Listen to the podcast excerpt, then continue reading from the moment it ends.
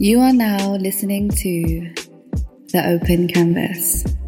Yeah, I don't, I don't know. I don't understand. I, like, like, like, I just don't understand. It's like this is happening in real time. In real you know? time. It's, it's not even like we've reached a conclusion. Yeah. It's like it's all sort of like we're all trying to figure out what we think. Yeah. As things sort of evolve, you know. Yeah. So it's like the moment I think I've got something figured out, like he says or does something else even crazier. Yeah. Like what? Like I was just done finishing it, forming an opinion, and then he completely sort of like takes it up another level. So it's like I'm not even gonna like give it that much energy until it's he can actually say something like coherent. Because right now we, we we're just grasping to like flying Yeah, things around. always been erratic in that way. Yeah. Like, I've, I've had talks with my coworkers and friends about yeah, and then even with that, it's very much a situation where you think about his old days in Roc-A-Fella. It was a lot of talk of him just being on some like he'll be producing, he'll be in the studio, Mm-hmm. and next thing you know, he's on the table rapping, and like Jay Beans, one of them, is just like, yo, just get back down, just get back down, calm down. Yeah, like you yeah. Mm. always hit the reeling back in. He would always jump out the gym, you reel him back in every time. Yeah. and then you do little things to kind of appease him. But like he's always had this complex of being the center of attention. I Right. think that's something I've kind of I don't align with, but I understand it because I'm an only yeah, child. yeah, yeah, So like that whole only child syndrome thing, like Mm. like I think my parents saw that kind of manifesting, and they would put me in situations where that just wouldn't be a dominant trait, the trait that I had. Mm, mm, mm. So like for Ye, it seems like he's very much just used to being the center of attention. If he's not the center of attention, he needs to become the center of attention. Right, right. And it's like that doesn't necessarily. When you're as good as him, that doesn't need to be the case. That's the whole thing, man. It's Like, like, I don't yeah. get it. Like you have a track record that speaks for itself. Mm. Essentially, you could be the Beyonce and drop a surprise album. You don't really need the rollout. Right, right. Like yeah. you don't need to do all the extras. Like you don't have to speak to press ever again. Right. If you keep creating the levels you create, usually, like you can just drop shit. Open Canvas. This is Taj Alexander. I'm here with a very special guest. We've seen each other around for a long time. Yeah. like I sort of know you through Corey, Yeah. um, Corey Towns, but I think we've seen each other just on the strength in other situations as well. And he actually brought you up on the podcast as well. Talk about that story later. Yeah. Um, someone who I've seen and I respect as a peer, as someone who's doing things that not only just represent himself, but he's representing the culture that we're all a part of. Yeah. You know, with respect. So without any further ado, please introduce yourself. What's going on, y'all? It's Chris Thomas. I'm Philadelphia native, Brooklyn resident. Probably the best way and most simplest way to really describe who I am. But I've done a lot of things and I've continued to do them as long as God continues to bless me in that way, you know. So, but yeah. That's real, man. That's real. So Philly, where exactly in Philly? So you know um the Meek, Meek Mill song "I'm a Boss." Like, Absolutely. I run my city from South Philly back to Uptown. I'm from Yeah. Uptown. That's Okay. where like kind of like Harlem. It's like Yeah. a little different in Harlem. It's like a mixture of Harlem and Queens. Like kind of how Queens is like residential. Yeah. Um, you might see bigger homes, but it's extremely black. It's probably the flashiest part of town. Mm. All the pretty boys is out there. That's what we known for. But like, uptown is like northwest Philadelphia, so it's the farthest northwest you can go in the city until you get to the county, right? Yeah, But yeah. it's broken up into like sects, so like Right. a different sects of the city. So you have East Oak Lane. Um, East Oak Lane's where Leslie Odom's from. He Mm. was in um. What was Lin Lin Manuel Miranda's play? What was that? Hamilton. Yeah. Hamilton. Yeah, um, yeah. He used to. He was in the first iteration of that when it first blew up on Broadway. Now Wow. he's a singer. He's from East Oak Lane. It's a little different over there. It's like hood adjacent. Yeah. Like they six bedroom houses, like single home six bedroom houses, just like a different vibe. Right. You have Mount Airy, which is kind of split in the East Mount Airy and West Mount Airy. One side closer to Germantown, so that's naturally more the hood. And then Mm. there's West Oak Lane, which is like in between the two. Yeah. And West Oak Lane is very interesting because we're like certain parts of it are right next to Cheltenham, which is the township, and Right. you can see like a lot of it's outside of Philadelphia. Technically, you can see a lot of large homes, but we're traditionally like three bedroom homes, all row homes, mm. and it's wilder over there. Yeah. and like Yeah. it's really different because our neighborhood went through the transition, that transition and transformation from being like a middle class neighborhood for just like all race, colors, and creeds, and like maybe mm-hmm. the late seventies, early eighties. My parents moved in our home in eighty two, I believe. Right. I was born in '89, mm-hmm. so by like the mid '90s, it was pretty much all black. Mm. Still middle class though, pretty chill, little Right. crime here and there, but nothing too crazy. But around the time like my adolescence, like 11, 12, 13, Started to pop off. boy, boy, it was rocking around there for mm. all the right and wrong reasons. So it was a mm. lot of love. You knew all your neighbors, like it, but it was like a large baby boom and mm-hmm. like sad to say that I was like part of the generation and in some ways act, active participant mm-hmm. in some of the shit that really like shifted the neighborhood for the negative. So like even when I go back now, I'm still like I won't call myself a presence in the neighborhood because I'm not back home enough, mm. but I still get a certain level of respect and deference Right. because at a certain time when people was out there and we were like young, I was out there mm-hmm. in certain ways with people, but like I also still keep a lot of like my closest friends, a lot of my people are gonna be groomsmen in my wedding. Yeah. It's yeah. still in my neighborhood, right? So right. um it's just interesting to go back and see how kids have adopted traits that we kind of created. Like what? What do you mean? I mean, just I mean, just like uh, As much as you can say. Philly doesn't have Philly has doesn't have a gang culture per se, like Mm. how like Bloods and Crips kind of like made sex in different cities and Right. had sex in different cities. Like you didn't really see that in Philly. It- they tried to let it manifest, but it didn't really stick. It's Mm. Yeah. Mm. more about like blocks. So like, what block are you from? Because Philly was a gang city during my dad's time. So my dad's from West Philly. That's um. Just West Philly is no other way to really describe it. Right. But like they had like the Hoop Street gang. He would always tell stories of how like, all right, if I wanted to go see your mom, I was on over there. Mm. She's from 52nd and Ogden Street. I had to walk past Hoop Street, and there was literally no other way. Yeah. There's no other way. So he he always like he has his line like, hot on your ass. Like they used to be hot on my ass. And to and from, like I had to find a way to and from. It was many a days. If I wanted to see your mom, I knew I had to fight. Mm. I knew I had to fight or have a knife on me or something like that. So I think some of that culture just stuck, Mm-hmm. but it became less formal. But it just became about like we we're not the hoops the hoop street gang. It's just that I'm from this block, and now it becomes mm-hmm. like a linear thing. That's almost linear and cyclical at the same time. Like it's a cycle of just like all right, Yeah. you're born on this block, you move on this block, you become friends with people on that block, and then now you're a part of that block You adopt you their adopt, situations. Yeah, you ad- yeah, yes, mm-hmm. absolutely. And, and, and people don't care what your situation is, mm-hmm. and and not to jump around, but like even that was kind of some of my experience once I kind of pivoted from being around those kind of spaces consistently, but I'm still from around there. Like my parents own that house; they're not moving unless Yeah. something happens. Unless something happens, when a lot of money's involved, mm. like they're keeping that house, and that house eventually is going to go to me, so on and so forth. Right. But when I came back from college, it was definitely a situation where I'll be home in the summer and certain things that we, we might have went through when I was 15, 16, like, but still situations to some people. And I'm just like, come Yeah. on, bro. Like, I'm a sophomore in college, man. I'm not even, like, I'm not afraid. Right, but right. It's also just like when we going to just bury the hatchet, like, we ain't spoke to each other in three, four years Mm. since whatever happened happened between us. And now, it's it's, it's an issue. You're harboring the same issue. Like Yeah. a lot of life has happened. I'm sure like you have more like present situations with other people Yeah. that you should be handling mm. than talking about something that happened three, four years ago. So Right, right. that those kind of things, but not to paint it in that bad light. That was a part of it, but it also was a lot of love there because Yeah. like we had a kid, we had a neighborhood. I think that because we weren't like West Philly is middle class, but West Philly it has a different kind of culture to it. Like Right. North Philly is traditionally like poor, like Yeah. it's the poor neighborhood, Yeah. which is why in a lot of ways Temple's been able to gentrify it a whole lot and just purchase so many of the homes around there Mm-hmm. and push like people kind of farther back deeper into North Philly into the higher numbers. Right. But um uptown is kind of like west in the sense where people were like middle class so Mm.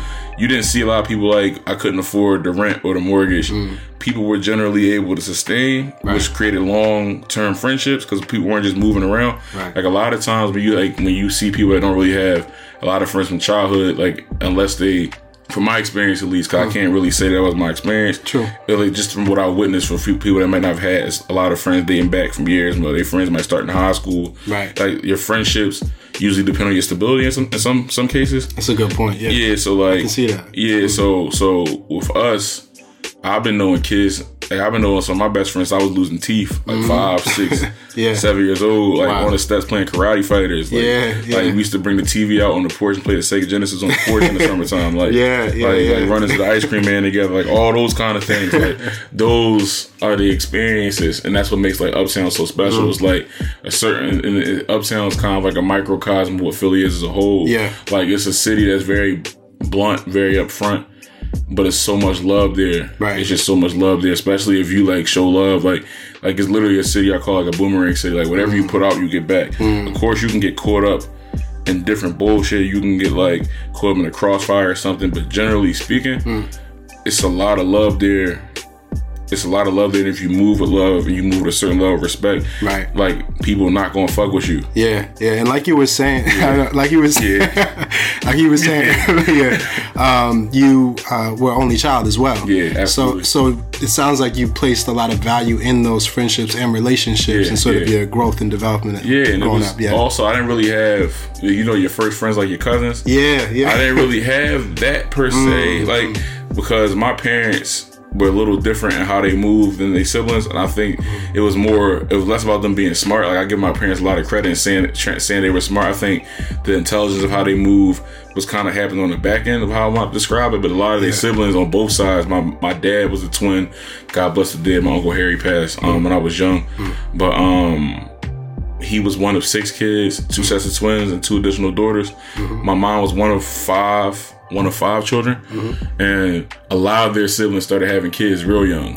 so yeah, yeah. my parents was kind of like in the middle of it. My mom's the middle child, my dad's the oldest. He somehow evaded it. I don't know how, but my mom was in the middle, kind of just like my younger siblings are having kids, Mm. my older siblings having kids. None of them are really ready. For some reason, they're not stopping having kids. Right, right, So right. like, Yeah. you know how I kind of go, and my, like I said, my, my mom is interesting to see it because my mom's family, like my my, my nana and my pop pop, Mm-hmm. had created like a, had created this atmosphere where like they were the family on the block that was a little more well off. Like Yeah. people couldn't eat, they always cook extra to feed other people on the block. Right. So like they kind of see their kids kind of make those decisions, Mm-hmm. and like I don't know if my mom was the one they really pegged to be the one to kind of make it out the best, Mm-hmm. but at a certain point, her and my her and my dad met because my aunt Rochelle, who's my dad's younger sister, and my uncle Harry, who's my dad's twin brother, the one I mentioned this a few moments ago. Um, they had met my mom just through like walking through the neighborhood when they was young, but they didn't know my dad. My dad's like a street dude. Yeah. Um, Yeah, yeah. one of the smartest dudes you ever meet, one of the most eloquent speaking dudes you ever meet. But like, don't cross him. One of Yeah. them type dudes. Yeah, like, yeah. absolutely. So, so uh, my dad was out doing his street thing, so his twin wasn't really hanging with him like that. Like he would get into the streets later, but at that point he was still like a pretty decent kid. Mm-hmm. My aunt Rochelle was like always freaking frack with my uncle Harry. Yeah. They met my mom, and my mom eventually met my dad when she was like eleven or twelve, wow. and that's that. Wow. Age. Yeah, yeah. That's crazy. Yeah, so they You never hear that. Yeah, yeah. They they they've known each other since they was like eleven to twelve years old. Wow. So um, my dad's two years older, so my dad like was thirteen. And I think they reconnected in high school. They ended up in the same high school, and you know it kind of goes from like, oh, that's just Connie from back in the day. Right, So like, oh, look at Connie from back in the day. Like, it kind of goes to that. Like, like when we, she was a kid, when you when you fourteen and she twelve, she looked twelve. Right. Like a lot of times, like, Right. and then you catch her again when she's sixteen. It's like, like oh, oh, like like that kind of story. Yeah, yeah. But um. I was just thinking them dating and whatever was going on with them, like the breakups, getting back together, so on and so forth. Mm. They like their, their siblings were having kids, and in the course of that, like they was like, "Yo, we want to be settled. If we gonna be together, Mm. we want to be settled." So they got a home. They had an apartment for a while. They got a home. They got their kind of careers together. They didn't necessarily end up together as the couple they thought they'd be in the end, Right. but they created a life that was very much settled and balanced for me. So I didn't deal with a lot of like the moving around and stuff that a lot of my cousins stuff dealt with. Mm. But the downside of that, which is what I was saying earlier about not having a lot of cousins, is that when I was born in '89, the next cousin before that was my cousin Yasir. He was 12 when I was born. Right. So So I was the baby. It was a gap. so it's gap. always been a gap. So I've always been like baby boy on both sides of my family. Right, right. So like it really took for me to probably turn 18, 19 and have seen some things to kind of close that gap. Mm. Right. So I didn't really have too many cousins that were my age. Peers, yeah. like peer cousins. So Yeah. like that's why people always say I act a little older Mm. because like I'm typically I've typically always been around older people. right. Just always. So Yeah, I can understand that for Yeah, real. Yeah, yeah. man. So, like growing up, like even leading to college, like you were saying, you went away for school. Mm. Like, what were you into? Like, what were you doing at this time? So I've always uh it's interesting because I think it's translated to my career, which we'll, I'm assuming we'll talk about later. Oh, yeah, It's um I've always been like a Swiss Army knife of sorts, kind of. So I've always been a bunch of different things. So when I was, but I've always been obsessive. I think that's always been a thing. Like my natural obsessiveness, and I think that comes with the curiosity, being an only child, because you have to create these moments for yourself. Right. Um, then also my mom has just always kept me in spaces where she kept me in good schools. So in the 90s and early 2000s, there was a trend in Philly where there were like these black owned private schools. Some of them were Christian oriented. Some of them were just black owned private schools where they like really shifted education hmm. to be a lot more black Right. and, and black centered and have black educators and all those different things. Right. And um, a lot of that shaped who I was. Hmm.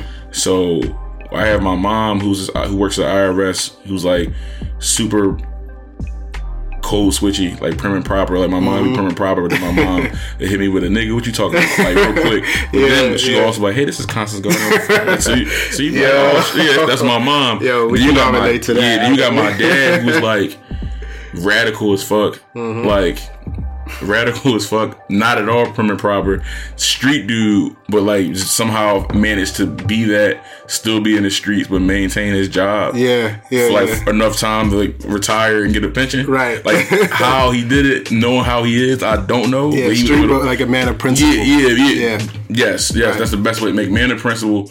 Man of principle, like definitely had his shortcomings as far as just like personal things and um how that might have affected our relationship. Hmm.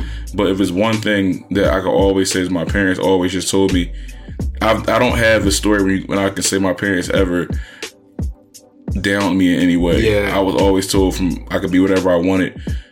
But I was, I think at a young age, my dad and I, that relationship, he made me a realist. Mm. Like, he had this line that I always think about to this day. He always say, "Your little boy days are coming to an end." Mm. And he would tell me that when I was like seven. So at seven, I'm like, I don't know. I'm playing Sega, bro. Like, like, like, I'm good, I got. Streets of Rage on. You in my, you in my, I'm in my act, and you, you tell me this woe is me shit. I don't know what the fuck that means. But, Yeah, but and, yeah. and, and and with that will always come a mm. lesson like those stories of of of, of dealing with police those mm. stories of like our position as blacks in america. Not to mention that on the other side my mom is like a loving nurturing person so i learned that mm. from my mom's. Right. and then just in formulating those i grew up in a very musical household like my parents were in a band with each other Mm. like i said they've been knowing each other for so long they've pretty much done everything good and bad with each other Right, so like my mom was a vocalist. She's she can hold a tune. I wouldn't say she's a singer or a song songstress per se, but she could definitely hold a tune. My dad's like a multi instrumentalist. Yeah. which goes back like I said, like basketball player was real good, but just was in the hood, didn't care to do Yeah. anything but play in the hood and Yeah. play in the park. Box for a little bit, but then he also plays the clarinet. He also plays the flute.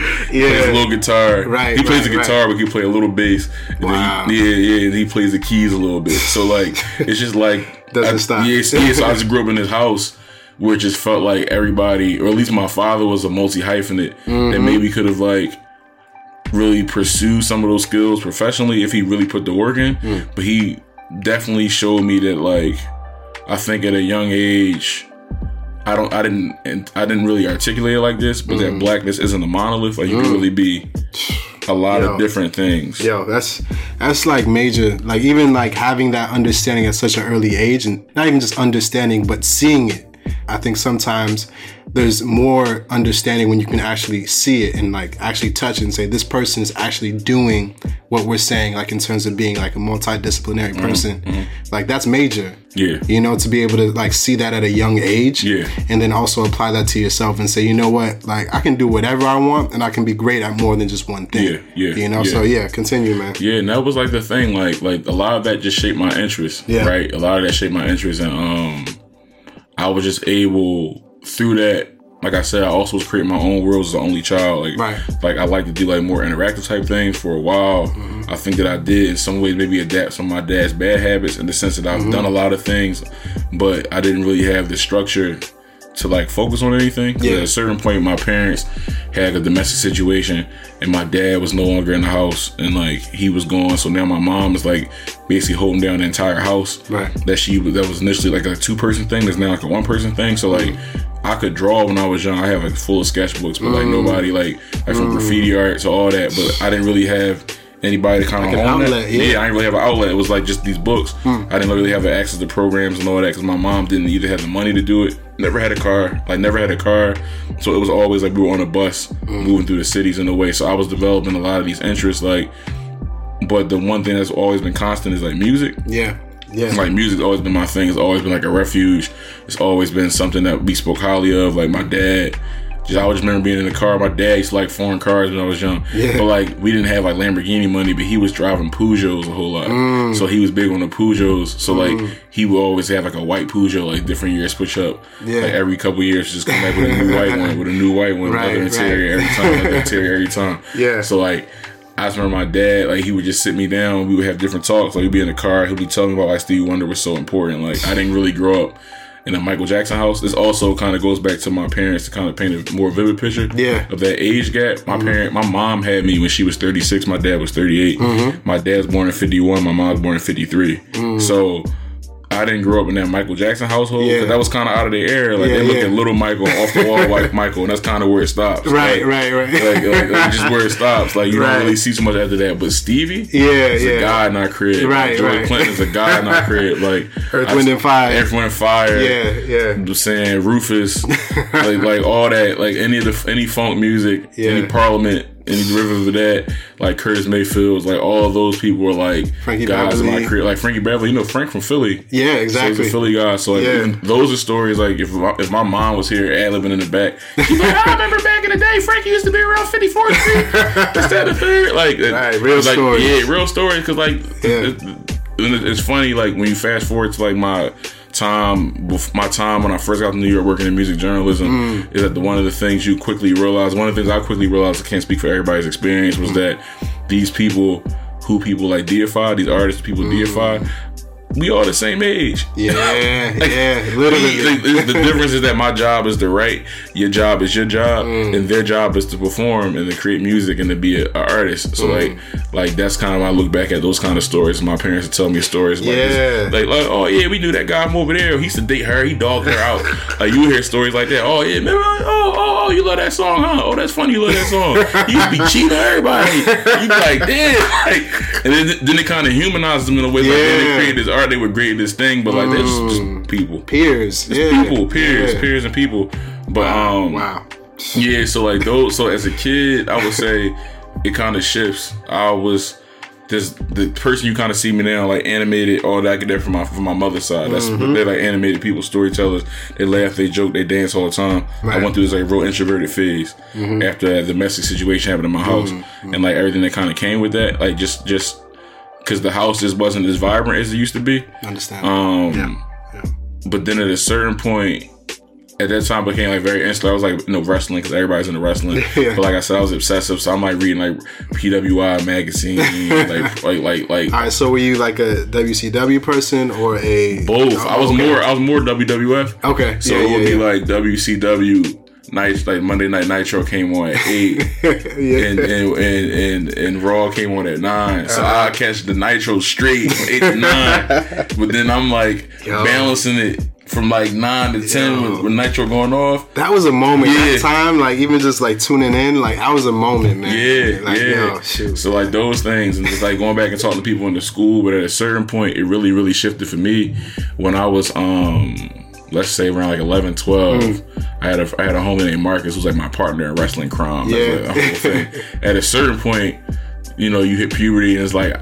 Wrestling, wrestling dead. I'm going outside. Everything is Where the girls active outside. Yeah, like everything's active outside. And then like that, a lot of that time, like I said, like like not to tell too much family business. Mm-hmm, Like a part of my parents split before the domestic thing was that my dad was like out here doing whatever he was doing on the side, Right. but he had me kind of close to that situation. Mm-hmm. So like I spent a lot of time when he would be doing his little dirt down North Philly Mm-hmm. with him. So like I missed the like going to these private schools that are black owned. I was getting this great education on blackness, but I didn't go to the, the, the neighborhood public school. Mm-hmm. So a lot of kids in the neighborhood, I would only know who I knew from like being outside. And at a certain point, my mom was just letting me roam when I was like six, seven, and eight. Like Yeah. I was in front of the crib or behind the crib. Yeah. And then like I came back around at 11 to 12 and I'm almost like a new face except for people that already knew me. Right, But right. like I'm coming back with this like I'm like coming into my own like my personality. I'm starting to like get out of the introverted bag. Um still very protective of my space. Mm-hmm. Yeah. Very watchful of my space. I didn't really trust a lot of people because when you lose that trust with somebody in your household, you don't know who to trust outside of that because that's the person you really imparted your trust in 100%. from the beginning. Yeah. So but I still was myself. I still had jokes. I always was in the clothes. I was always fashionable. Um, but I used to hoop. Yeah, So like yeah. my whole family plays ball. If you see me, I'm a um, I'm like a, a like a not short. I'm fake tall. Like I like to say, I'm fake tall. I'm like Yeah. my coworker told me she was like five, ten and a half, and I'm way taller than her. But I'm, not six feet tall, so somebody's lying. So, but whatever right, the right. case, my dad's side is full of these like six foot two, six foot three dudes. Uh-huh, They all hoop, but they all had the same story. They was in the streets, and they just they were like. Oh, in the summer, in summer league. Oh, he went all pub. He went to school for this. I used to bust his ass back in the day. but it's like, yeah, but you don't have nothing to show for it Mm. with this playground jump shots you got. But like, I was the first to have the grades Yeah, and all that. match, But yeah. everybody thought I was gonna grow. so when I'm like 12, that was kind of my introduction to the neighborhood. It was just like, all right, we outside. I'm meeting new people. My um, my brother Cam had a portable court. Mm-hmm. And he would, his dad would bring the court out. We would just be like playing ball on the street, like you know, the little slender one way streets of, course, Philly. of course. And like I used to be out there, work like left Putting in, left yeah. handed work, all jumpers, bread, Yeah. what you need, got it. little fillet. Yeah, yeah, yeah. What you need, got it. And I've always been like deceptively like athletic for my size. So Mm-hmm. I was like always faster. I jumped higher than people thought I could. Like Yeah. I, I played D. So it was just like that was that and then we would put the gloves on back in the day. And like my dad used to box, so he used to Mm-hmm. Have me in different like boxing scenarios. Put me Right. had me in had me like in the in the, in the boxing gym a few times. Had me in, had me like sparring a few times. Doing like People don't stuff. understand like Philly culture. Yeah, like yeah. boxing is very like intertwined with that. Absolutely, Yeah. absolutely. So you got dudes like Butch Lewis, one of the biggest producers, like, like, like producers of boxing events back in the day. Like, Mm. and you and, you- and and he worked with Ali and Joe Frazier and all those big fights. Like he was involved with all that. And um, a lot of these people are people who our parents knew in some Yeah. capacity. Like, because Philly's one of those like large cities. It's like the, it's like it's like one. It's considered a large American city. We're always between like the fourth and sixth most populated city in the U.S. Right. But it feels very small because of how the city's like gridded in, as far as black communities go. Mm. So you tend to just know a lot of people. And I always say I come from a family that's some knowing niggas, as niggas. Like we just like even in New York, it's a reason why I know a lot of people. Is I'm not I'm not out here intending to be this way. I literally come from a family Right. It's natural. It's that we know. My family knows everybody. Like majority of my mom's side is Muslim. They all Mm-hmm. they know the whole Muslim community. Like it's literally like if some if some Muslim shit happens or somebody claims they Muslim and they, they say, "Oh, my family's this back home," I can make a call and be like, "Yo." and trace that back. yeah, like yo, yo, this person saying they this. This Right. is this is a lie. And? Like, Check like my passport. yeah, 'cause my family just knows a lot of people in that way. Right. So just in, in, in having those experiences, like Mm. with boxing, we put the gloves on. It's like no people know me, but only a few people know me. And if you know me, you never really see me fight. I'm generally a peaceful dude. Right, right. But like the gloves would come on, and it was just like different different guy. yeah, like, Yeah, The yeah. gloves come on. It's like oh no, like I'm, I'm throwing a jab square in my hips. I'm turning, and it's like it just looks very technical. Technique to is be twelve. It'd be twelve, and it's just like like first of all, I've never seen this, this this kid a day in my life. Second of all, who is this kid? Third of all, like he plays basketball. He can he can be he decent with this Yeah, with yeah. this. And so now I'm, I'm outside, and then it becomes a thing where it almost feels like a draft. Like who's trying to draft you? But then like Mm. Right. 11, 12 is kind of like that age when it starts to get shifty. The kids Mm. playing tag with at nine, some of them into some different things by 12. Right. And by the time you 14, 15, it's like the gunfight at OK Corral in some situations. So Mm. like at that point is when I started like just getting experiences with everybody and really like quickly discerning who I was fucking with and who Mm. I wasn't. Like not in a way where it's like I don't like this person, but in a way it was like, yo, if I want to protect myself, Mm. I can't be fucking with that. But like that checking to see if the, the stove is hot kind of like way of approaching it Mm-hmm. Yeah. you end up in situations and you end up like just into certain things you're not really supposed to be in Yeah, like yeah. that's that's that's kind of like my story as a teenager But that's real though. That, that's sort of one thing that that's a real takeaway from that is like, you know, sort of having the full gamut of everything you were involved in. Yeah. It's, it's almost interesting though, like because similar, I sort of can relate to that in the sense of Yeah. sort of like having multiple things you were involved in as a kid. And like your your friends in basketball know you for one thing, your friends in school know you for another thing, your friends in boxing know you for another thing, but they don't see you in those other worlds. But you're all you're always the same person, Mm-hmm. Yeah. but you're involved in all these other things yeah yeah um, and it's almost like you're sort of like learning about yourself Yeah. um, and le- you know all the sides of who you are Yeah, yeah. but like and, and even like getting getting involved with some other stuff you're still learning about yourself Yeah. you know i feel like the good and the not so good are all always actually necessary Yeah. you know so like even in that situation is like you're still learning about yourself you're still even gaining principles from that Yeah, yeah. so like i don't even down that at all yeah, yeah, yeah, and it's definitely one of those like that's why I feel like I related to that Good Kid, Mad City album so Mm. much because that was me. I was never I could never go back, or I could never be on record to say that I was the most rootinest, this nigga in my neighborhood. Yeah. I Yeah. was not that. I was not that. Nor did I aspire Right. to be. But Right, like, right. I wasn't getting bitched in my neighborhood either. Mm. It was like that kind of thing. Mm-hmm. So it was like you carry that, and then like certain things happen, and like when you start getting older, it goes less from like it's, it literally goes from like you 12, 13, it's like a fight, Mm-hmm. somebody getting jumped. To when you like 15, 16, somebody might be getting stabbed, and then like you 16, people was getting shot. Mm. It's more serious. Yeah, it gets serious, Yeah. and like, and that's literally like a blessing in a way. Not the scenarios, but the fact that I was from Uptown. and Uptown is a little slower Mm. Right. than like a North Philly. Right, right. And North Philly, folks is getting shot at 12, 13. Mm. Folks is like, folks is 12, 13 with guns. Right. So that's a whole different scenario. So once you start seeing that, and that becomes a part of your life around 15, 16, 17. By 17, like my first experience probably was just exhaustion. Mm. Just like having experience like all the stuff I went through in my household. Mm. But at the same token, like everything's going on in my neighborhood. But then I go to this great school. That's really been like the driving force of my adolescence. My parents made sure I went to great schools, and I ended up going to Central High School, Mm. word to two six six. That was the uh, we didn't go by graduation years, we go by graduation numbers. So Central High School is the second oldest high school in America. Wow. And like I was the 266 266 graduation class graduating class. That was a class of 07.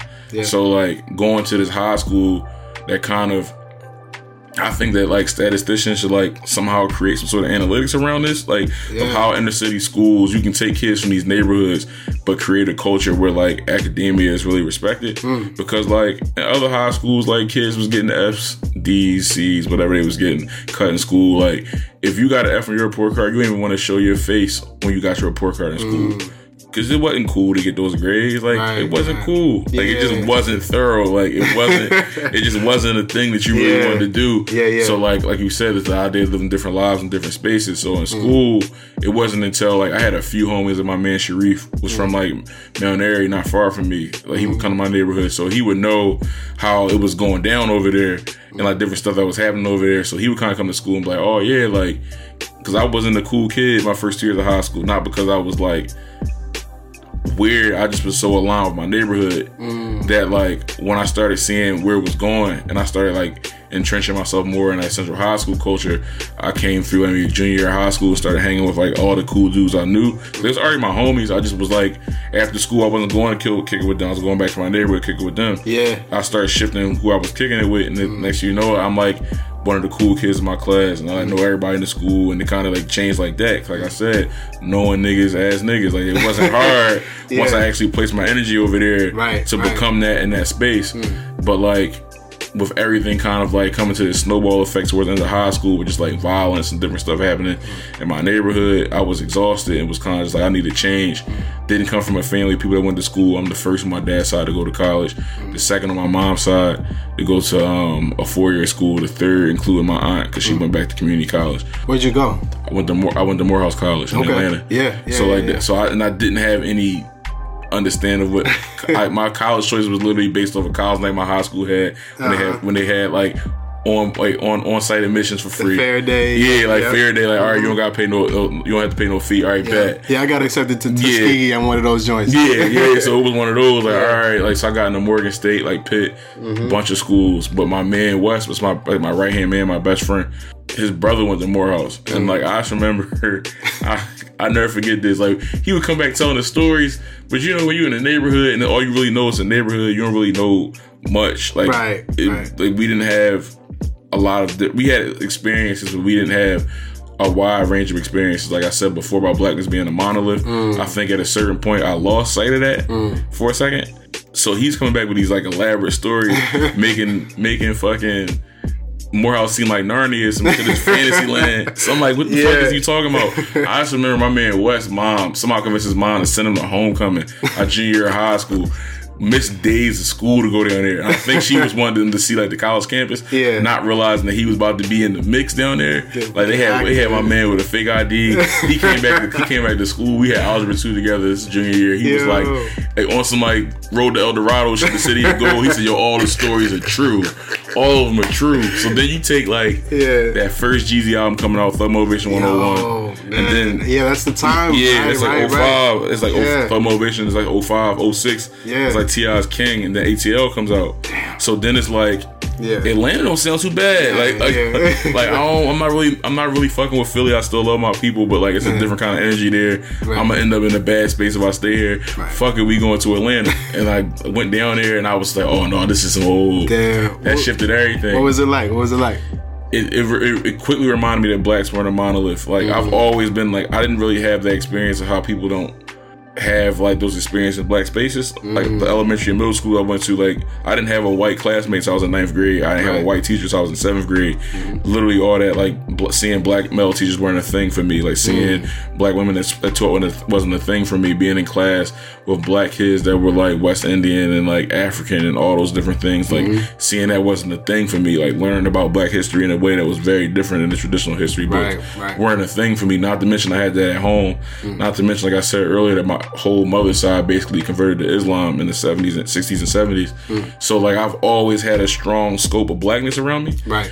but it was all from the scope of Philadelphians and lower middle class to straight middle class and even some like lower class hmm. from a poverty line situation people whereas i'm going to school and like i'm going to school with like stevie wonder's kids now Yeah. Yeah. but like we all with the same shits. Not to say that Stevie Wonder's kids are with the shits. That's not what I'm saying. What I'm saying is that Put 'em on blast yeah, like yeah, yeah, yeah. Not to say that they're with the shits. What I'm saying is that you're in school with these people who are those who are like Mm. kind of like seen as like there's this line of affluence or this this, this line of fame and fortune, whatever you want to say, Mm-hmm. and you're from this place where it's like I don't even I'm leaving every year and not know how I'm gonna get back. 'cause I don't know how I'm gonna pay for it. Mm. Right. Right. But like Familiar with that? Like Yeah. Student loan. Uh, uh, what is it? Federal aid office. Yeah, yeah. I was so familiar with that yeah, office, dude. Right. so yeah. when you dealing with that, yeah.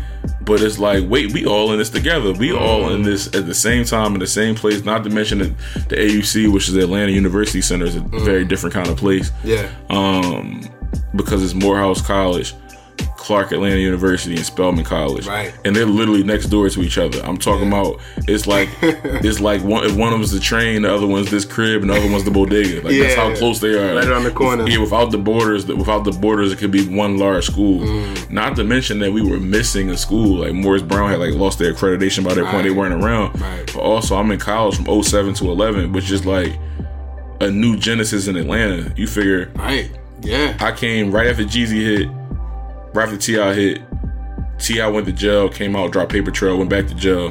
But during that time, Gucci dropped his first Gangsta Grill. Right. City on Smash. Uh, you got Dro out there, you got Yung LA out there, you got Travis Porter. They came out when I was in school. Waka Flocka dropped Flockavelli when I was in school. Future came out, which is a funny story. If I ever see him again, I'm gonna tell him that, like like a friend of mine, my homegirl, shout out Michelle Honore from Chicago. Mm. She was from Chicago, right outside Chicago. Like one of her best friends was Iman Shumpert. Yeah. And he, Iman went to Georgia Tech. That's right. That's right. Yeah, he went to tech, so like he would be yeah. around every so often. And one day we was in the crib kicking it, doing what college kids do, and he was just like, "Yo, I got this new dude. Y'all might not have heard him yet, but he about to have the city on fire." And I'm just like, "Who?" And it was Future, Wow. and that was like January 2011, Jan- like January 20, 2011, December 2010, something like that. It was like That's around that Christmas time, man. and it was like all this music is happening. Like Jeezy dropped a recession when I was in school. Man, like man. Jeezy was on our campus in that baby blue Lambo today, like literally on our campus with the baby blue Lamborghini the night Barack Obama won. So the campus is already a fucking like Mm. Lit. people are going Yeah, bananas yeah. on campus, and Jeezy's out there with us. Like of all places to be in Atlanta, he said, "I want to drive Mm. to the to the Atlanta University Center because I need to be around this because it's probably one of the largest concentrations of blackness Yeah. Yeah. Yeah. you Yeah. going fine, right? So you got like CNN there, sold it's like Soledad O'Brien's on campus Mm-hmm. over there talking to the responsible students, and then the rest of us are fucking having the mosh pit Yeah. through campus. You know what I'm saying? So it was just Right, one of those things man. where it just like it didn't feel like a real place Mm. because of like where I was from. Right. Because it was, but it was also like I was always in this space where I felt like I was always occupying two lives, like we were saying earlier. Mm, right, right. Just um, so I'm in school enjoying this life, but I lost a lot of people when I was in school. Like, Mm. so like I had like a phobia of like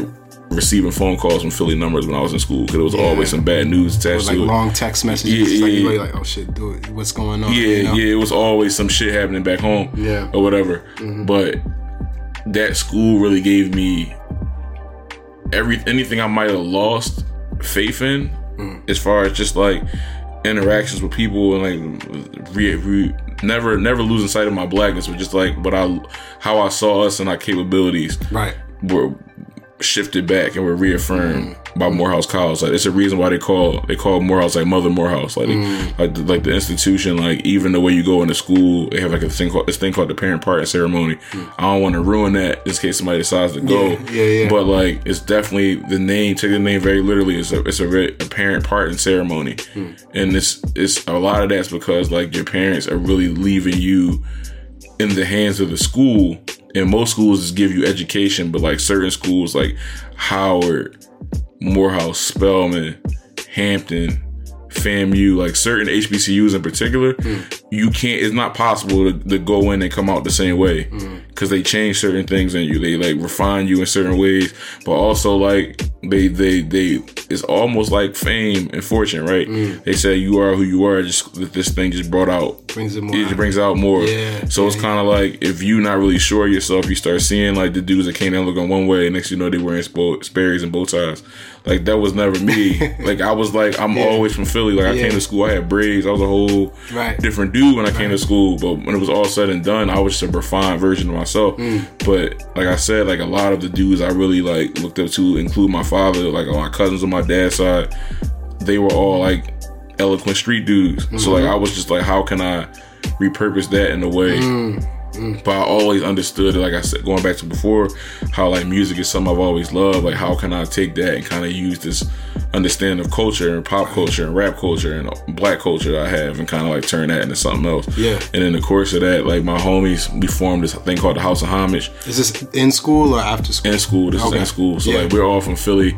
We have two dudes from the DMV area from Maryland, Mm-hmm. um, Maryland, DC, Virginia, and um, uh, one dude from seven five seven of Virginia, from from Newport News, Virginia. Of course, So yeah. like so like we're all like dudes that were kind of bonded by just like proximity. A lot of us stay in the same freshman dorm, but also it's like similar stories. It's Mm. just like come like like we're all kind of roses that grow up the concrete. Yeah, Like all of yeah. us. So like like dudes that are from these places you weren't really supposed to make it out of, but yes you did. But yeah, we were all smart, but then we were cool. Mm. Yeah. But then we like clothes. We like sneaks. It was like, how do you have those clothes? None of us did any anything illegal. if you re, if you went to if you went to school with us, Yeah. you was like, how do they have these things? Nobody was there was no weed men in our crew. It was no nothing of that. We all just like it was either bad spending with refund checks or like I wrote papers for people in school. You found a way. Yeah, we found ways, but like we th- those those new phone pods we was gonna have them, those new Jordans we was gonna have them. Yeah. we was on nudie jeans real early.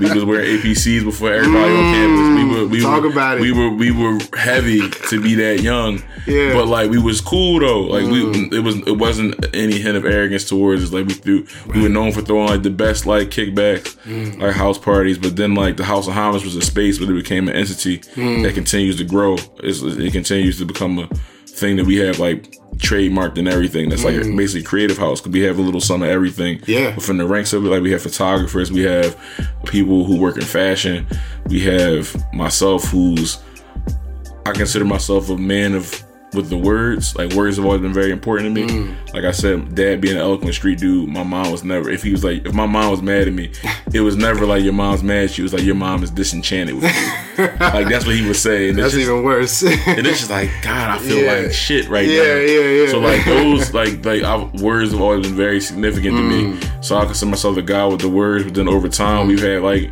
newer new people involved. Man Bino French. Bino French is like the next big thing out of Philly. Is Mm. he's a singer. He's an R&B singer. And he's a monster. He has a Yeah. project. He's a project. You should look him up on iTunes. It's the only project you'll find under his name. Mm-hmm. Um, then you have like Corey Towns. Then you have Wesley Garris, who's totally different. He's like working in the city of Philadelphia, but he he moves and shakes in like city politics circles and and working with like communities. And he's a deacon of this church, but he has a different kind of connection to the people. So it's like when we're trying to do projects back home. He's facilitating that because he's a lot more entrenched in like community endeavors. Right. He knows who to speak to for grant money, all that kind of stuff. So we just have like different tiers of people. We, my man Sanford Jenkins is a filmmaker, Mm. um, former Wall Street banker from from North Philly, from the same block that Meek from, Yeah. from Germantown, from North Philly by way of Germantown, but spent his high school years on the same block that Meek's from. Mm. But like went to Clark full scholarship, left his scholarship to go to Morehouse because he realized that investment banks didn't invest. Mm. Then didn't invest in Clark students, nor did they recruit over there. Mm. So it's like, all right, I'm gonna take this hit. I'm gonna have to take all these loans, even though I was going to school for free. Mm. And walk across the grass. I'm he got he got he was the only person in our class in 2011 to get an offer from all six major investment banks, and like worked two years on Wall Street. Realized they didn't really value blackness on Wall Street, nor did they value him. He was just there. And this was after they extended his two year offer. But he usually mm. kick people out. Yeah. It's like, nah, you can stay. He, was, just- he yeah. was like, nah, fuck that. Mm. Like left, took all that bread he made, all his bonus money, lived up, lived in New York with us for a year, mm. paying everything because he had all that money, and then got into USC for film school. Wow. And Wow. now he's like in the Bay, about to be the next something. Killing it. Yeah. Yeah, like like like like like, like in these creative communities. Yeah, That's a story. yeah, Wow. yeah. If he was ever here, I would definitely tell you to have him. We all, but we all have different stories because, like, I think that one thing that my crew as a collective does well is we mm-hmm. we're conscious enough to understand the past, how it affects us. Mm. The baggage is kind of giving us, and like the inspiration is giving us as well. So we're, mm-hmm. we're as a collective helping each other work through whatever baggage, whether it be like triggering moments, like mm. trust issues, all that. We're like it's like like all that black male.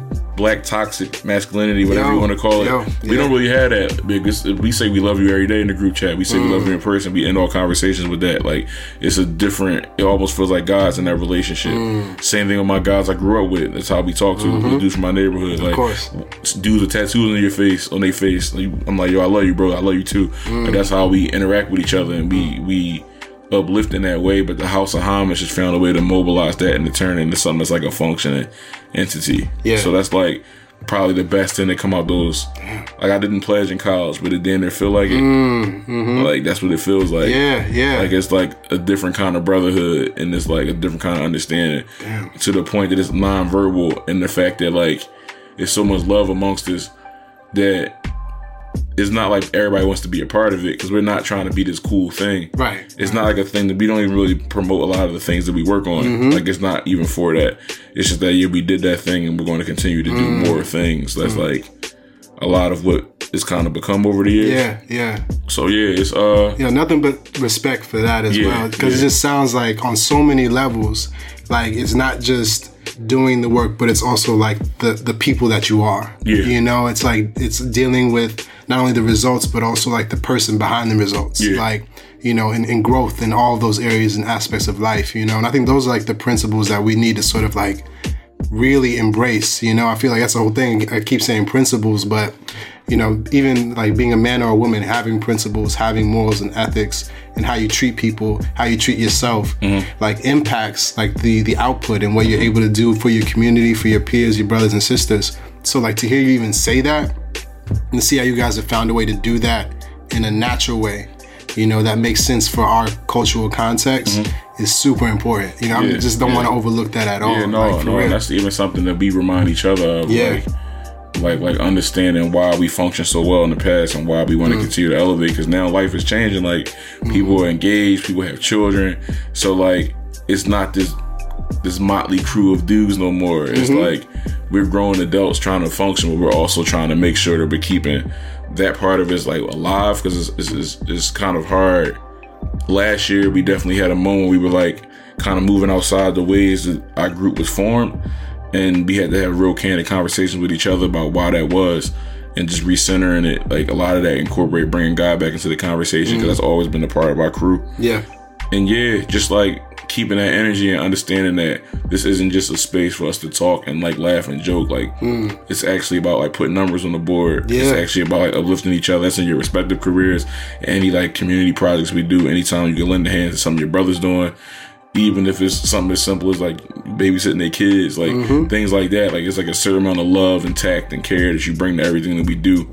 And like one thing that I've been working on doing personally is like how do you bring that to your career? Hmm. Like you treat this thing. It's almost like uh you ever seen Jerry Maguire? Oh yeah, yeah, yeah. So like Cuba Gooding Jr.'s character, Rod Tidwell, mm-hmm. mm-hmm. like this big football player, but he wasn't getting the check. Like show me the money. Mm. But some of that reason was because his team wasn't faithful in the passion that he played with, right? Hmm. But if you watch the movie, he Regina King played his wife Marcee Tidwell, one of my favorite uh, couples in film history. Hmm. He approached he, he approached his family life with such an resounding love that he wasn't able to replicate at times on the field. He had heart. he had skill, he had talent, hmm. but it was like that love wasn't always displayed. At some point, he got jaded in his craft, hmm. but he never got jaded with his family. Right. So like when you try to be successful in your career, it's like how do you merge that love you have for that thing or that person and bring that over here? Like how do you find that passion point and how do you not become jaded? Right. It's like something I've been trying to really work on just as a Major, professional. major Yeah. man, major. So for those who don't know, even though you do number of things, like what would you say if somebody would ask you, what do you do now currently? How would you even say that? Um, well, technically, I'm at Translation. That's Mm-hmm. um Steve Stoute's ad agency. I'm working on the social team over there, but by trade, I'm a storyteller. Like, like from since a kid, like, Mm. Yeah, it all yeah. really starts like when somebody, when, when four of us were there and we all saw the same thing. It doesn't matter who was there. Chris is telling the story. Yeah, Like, you're painting the real yeah, picture. Yeah, Yeah, you're like explaining the things happening around the situation and the atmosphere that created that situation. Yeah, so like I think. Mm. A, ma- a matter of that. I was a marketing major in school, so I could always write, but I wasn't like a English major. I wasn't writing like that. But like I was saying, my hustle was like writing papers. Mm. Right. So I think that like me writing papers and like writing papers for people that of, often weren't in my major, like I had to like spend the shit, yeah, like Mm. yeah, sp- yeah. spend some shit I really didn't know. For real. So how like, but I was like getting people A's on papers, like so it was like all right, like I think that just sharpened my pen. Mm. I came, came out of school. I didn't have a job. A lot of that was by choice. Mm-hmm. Um, definitely can say this now because I'm growing. My mom can't do anything to me. but a lot of interviews that I could have went on and Yeah. Mm. probably could have got, I wasn't fucking with it. Like I wasn't. I knew myself well enough to say I'm not about to be this suit.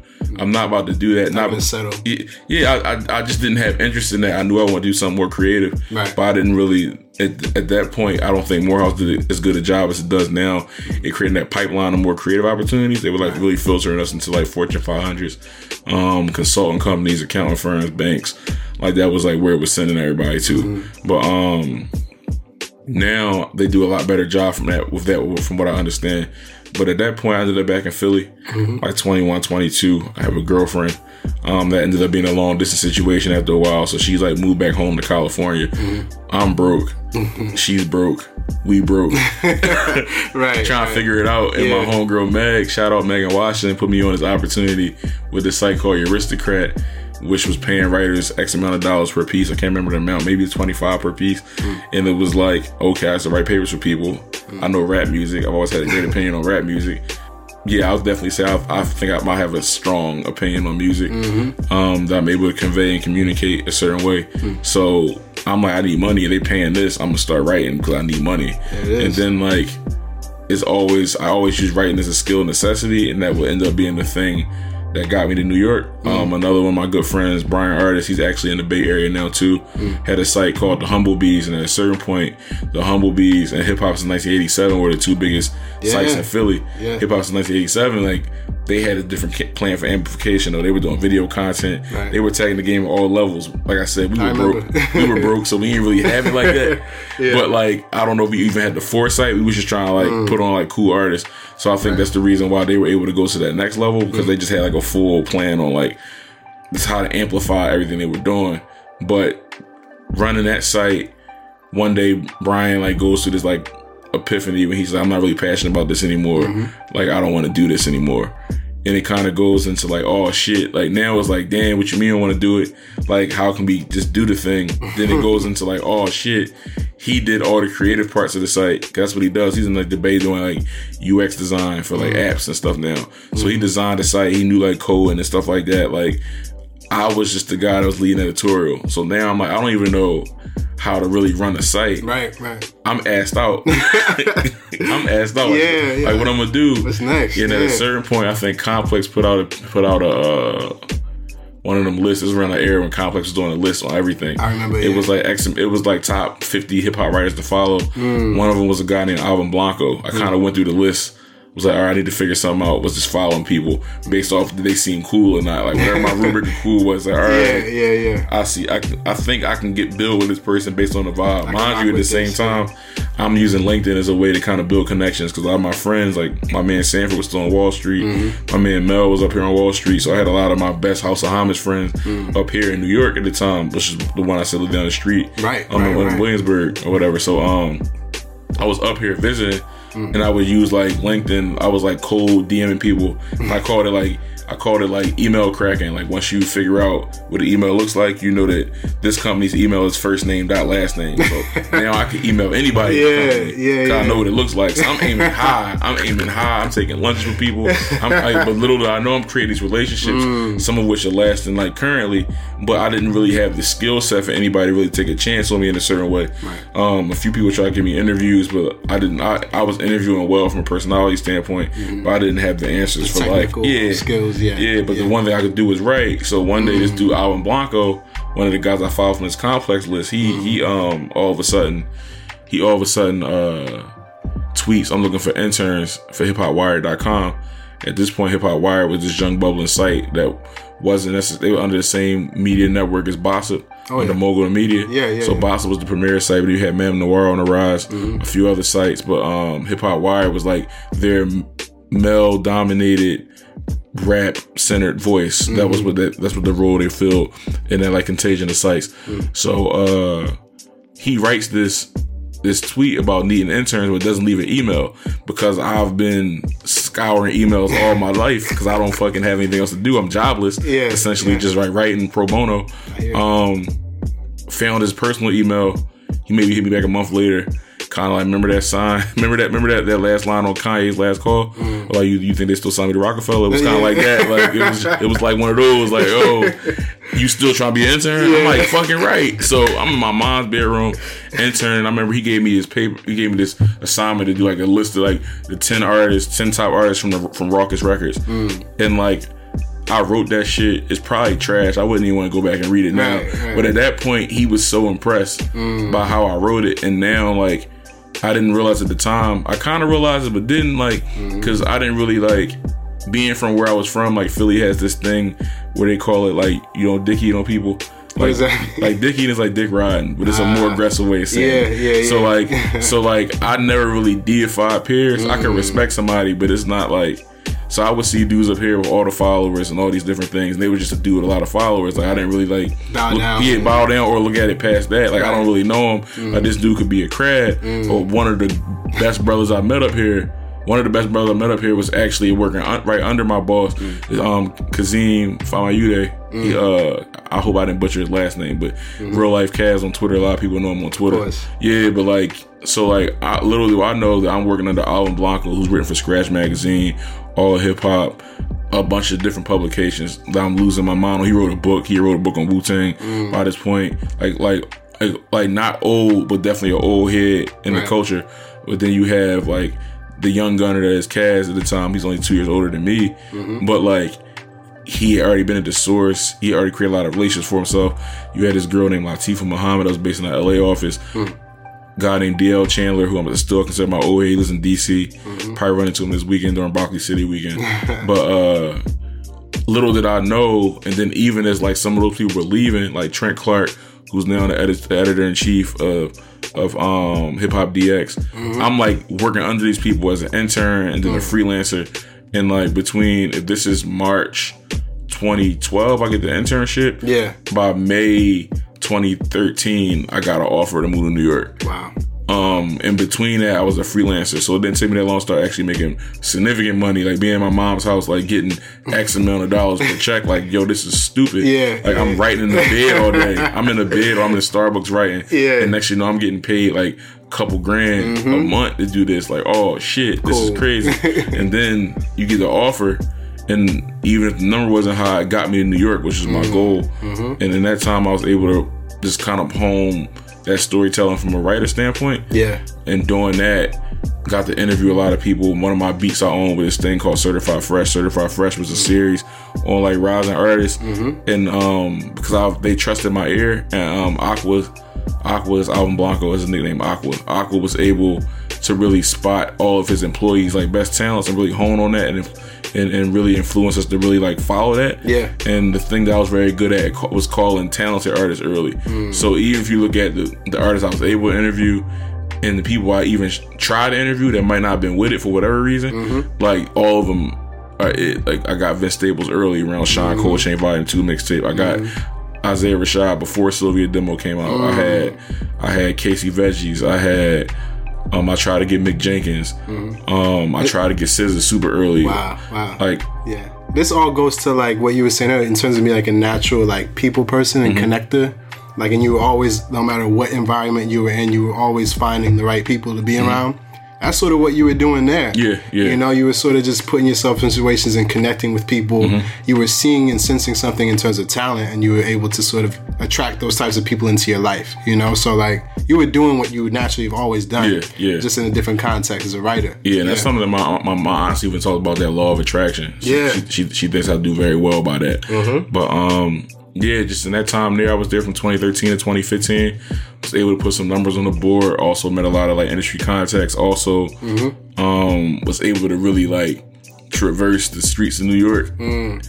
And literally probably ran a fucking muck majority of the time. like that was at the point like the like the last real era of labels putting money in the shit. So mm, like Yeah, it was always like Some most- budget. Yeah, budget. So it was like it was mad listening parties. Like parties, man. Yeah. yeah. like if if anybody listening was at Future's DS2 listening party, Yo, on the, the Highline ball was it the Highline ball? that was a show.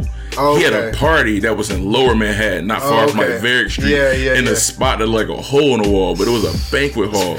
I'm talking about they was handing out all the drinks in double cup styrofoams. like it was sponsored by LVMH. So you had the you had the, the baby bottles of Moet in the back. You had all Hennessy open bar in the front.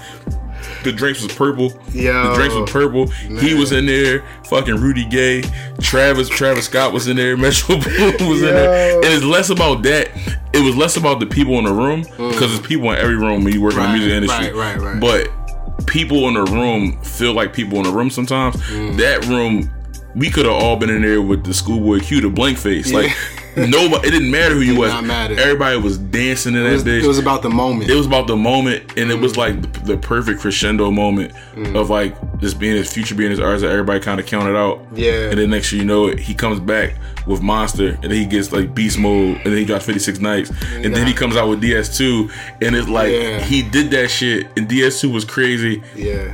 And everybody in the room was wasted it was summer so it was warm Man. it was just a time That was a moment, man. Yeah, Like, it was a time. I, like like March Madness is probably like the theme music for like a lot of people, like in any situation in life. it's you a- know, it's- like it almost it it moves your spirit. I wouldn't want to call it a spiritual because that's disrespectful to what a spiritual is, but it's a spiritual experience. Yeah. I'll say that. Like Yeah. like as as somebody like Future is considered a mumble rapper. when- If you play if you play.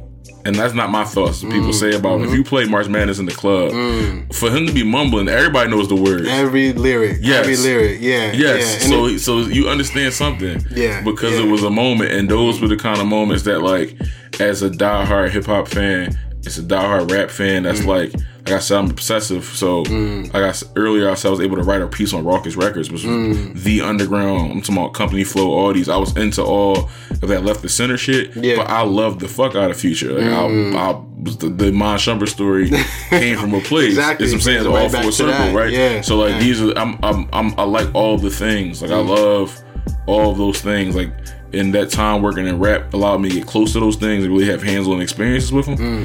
Mm. But at a certain point, like that, like like they were doing layoffs, got laid off, Right. and that put me in a space that took me back to those college days Mm. of being self-sufficient. Like I don't, I didn't want a job in college. It wasn't happening. It was too much fun shit happening. I like to be able to move. I wanted to move, but I needed money, so I started writing papers.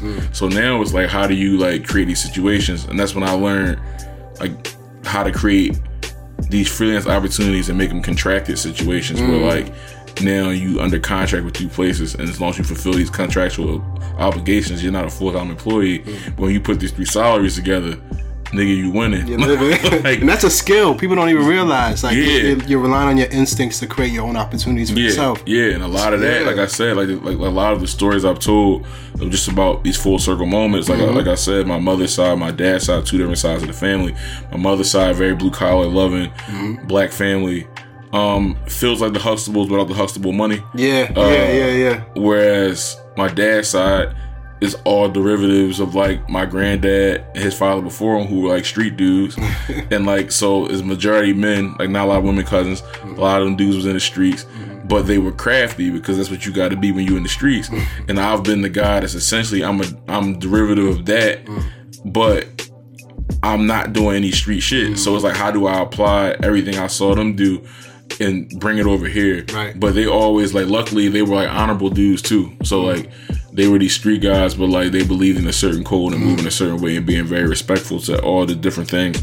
So that's how I kind of create opportunities. And to this day, that's the most money I've made mm. living in New York City. Yeah, yeah, Like, like I've paid Uncle Sam back over time. yeah. So all is all accounted for, but I was definitely able to really like mm. That. That is when I learned my fearlessness, and that's something I've also like been working on. Just like as people were, you could be courageous, but you're afraid of something. You know what I'm saying? Like uh, uh, growing up, how I grew up, like dying is not something I was ever really afraid of. But certain moments, like certain moments, I'm, I'm trying to think of one off the top of my head, but just like being candid in a situation or imposter syndrome is something right. that's right, right. always like it's, it's because of how I grew up and some of the experiences I have just from that adolescence age. Like every so often, it's like I'm really in this space in this room doing this. Yeah, why Wh- me? Yeah, like why me? Like that Mm-hmm. that that sentence right there. Why me? Mm. It's like I grew up. It was 15 of us. X of us went to school, but some of them ended up just kind of back home. They Mm. working, they doing well. But like, why am I on this grand stage doing this grand thing? Like Mm. of the 15 of us, why was it me that got this? Because all the other 14 of us are equally as dynamic as me. If you let me tell Right, it, right. like it's not like I was special. I just made better decisions. That was really the only thing. Like I'm not the smartest. A lot of those dudes, a lot of those dudes are as smart as me, or they're smarter than me in one way. I might be, I might be better than them at something. They're better than me at something else. Like, hmm. like we have like supplementary skills in that way. But like, how did I become the one hmm. that did this? And like retroactively, some of my friends like I could see that being you, but like hmm. for me, being in these shoes is like I don't know how it was me. So like that imposter syndrome, getting over that fear. But the fear I learned during that period of my life was like the fear of like sustainability. Mm. Like at that point, that told me like, oh no, I, all right, like I'm not married to any job anymore. Mm. Cause it's like, all right, I just know how to get it from the mud. If I gotta go back out here, it's not gonna be easy. Mm. But You have those skills. yeah, I can make it shake. I can make it shake. I'm in between jobs. Okay, bet. Yeah. Like, all right. Like the only the only difficulty there is just making sure people pay you on time. That's the only. Yeah. That's the only thing. Yeah, yeah, so yeah. like those those type of opportunities, but eventually, like I said, the making people pay you on time thing got difficult. Around 2016, I ended up um, taking a job at Stadium Goods, Mm-hmm. and Stadium Goods had a site called the Stadium Goods Journal. Um, which was a micro site that, that was telling the stories around those shoes. Hmm. And because I'm coming from that too, like if you want to talk about things I was accessible over in my young years, like I said, cousins is hustlers that would do hustlers wear, they wear sneaks. Yeah. So they wearing the penny twos, they wearing they wearing the Jordans, they wearing the Air Turbulences, those old Terrell Brandon sneaks. Right. We wearing all those matching sweatsuits. So like that's where I come from. Like The stories all around. yeah, those. Yeah. yeah. The stories all around those. Also playing basketball, watching these guys, Mm-hmm. idolizing these guys. Mm. So like, I have a very strong understanding of sneakers and sneaker culture. Mm. Across the board, from SBs to all that, because as a teen, I also went through like the X Games phase. Yeah. not actively, not actively like Right. playing the shit, but like Watch on Tony Hawk, ESPN. you watch on ESPN. Tony Yeah. Hawk Pro Skater What was, was the, was the host? Uh, Sal Masekela? Yeah, by Cicada. Yeah. Yeah, he, he had the dread. the coolest dude, man, I- like- yo, if you I, he fuck it fucked me up because the last time I saw him, he let his dreads go, so I didn't know it was him. I was like, that's Side my oh shit. He's still doing his thing. He's still though. doing his thing, but I was like, dang, he got the dreads. That was his staple. He was doing it for the rosters. so, so I'm like, oh, that's fire. Like, and X Games in Philly too, so we was able to actually go one year, like Oh, at wow. 01, like 02 or something like that. I was in middle school. It What was that like? it was just fire because like it's just like Philly.